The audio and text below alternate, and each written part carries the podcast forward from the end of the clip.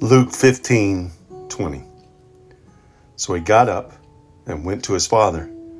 But while he was still a long way off, his father saw him and was filled with compassion for him.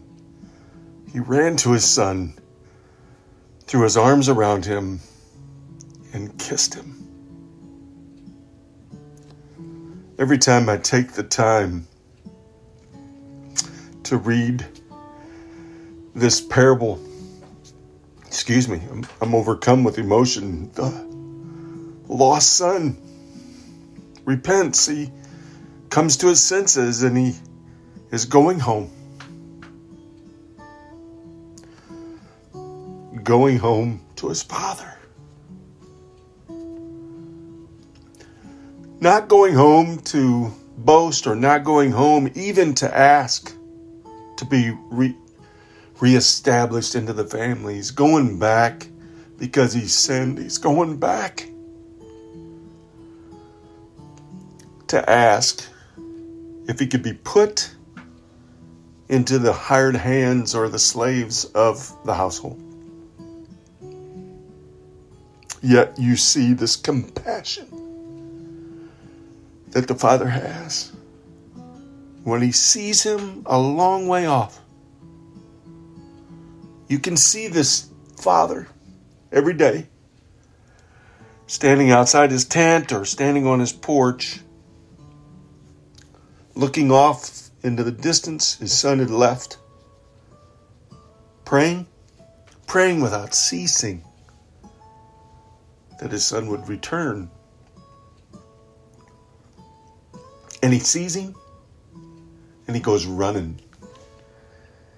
He hikes up his robe and he goes running and he throws his arms around his son.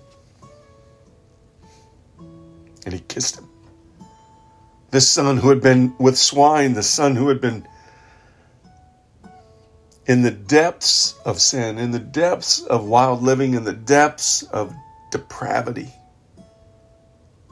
non respect, comes walking home. And the father goes running, doesn't care about what he's been thought of. He doesn't care of how he's been mistreated. He doesn't weigh what the son had done. He simply throws his arms with compassion and kisses him in his filth. I, son, says the Father, receive your smell. Our Heavenly Father does the same for us. He receives our stench our smell, our depravity, our lack of respect, our lack of honor. And with open arms, He receives us. With open arms, He accepts us. All it took was us turning away from the life we were living and turn towards Him. The repentance. He'll take the one step, He'll take the 99, and He'll come running and throwing his arms around you and kissing you and welcoming you into the family. And maybe welcoming you home because you're that son who's wandered away. But now you're home. And he's been looking for you, he's been waiting for you.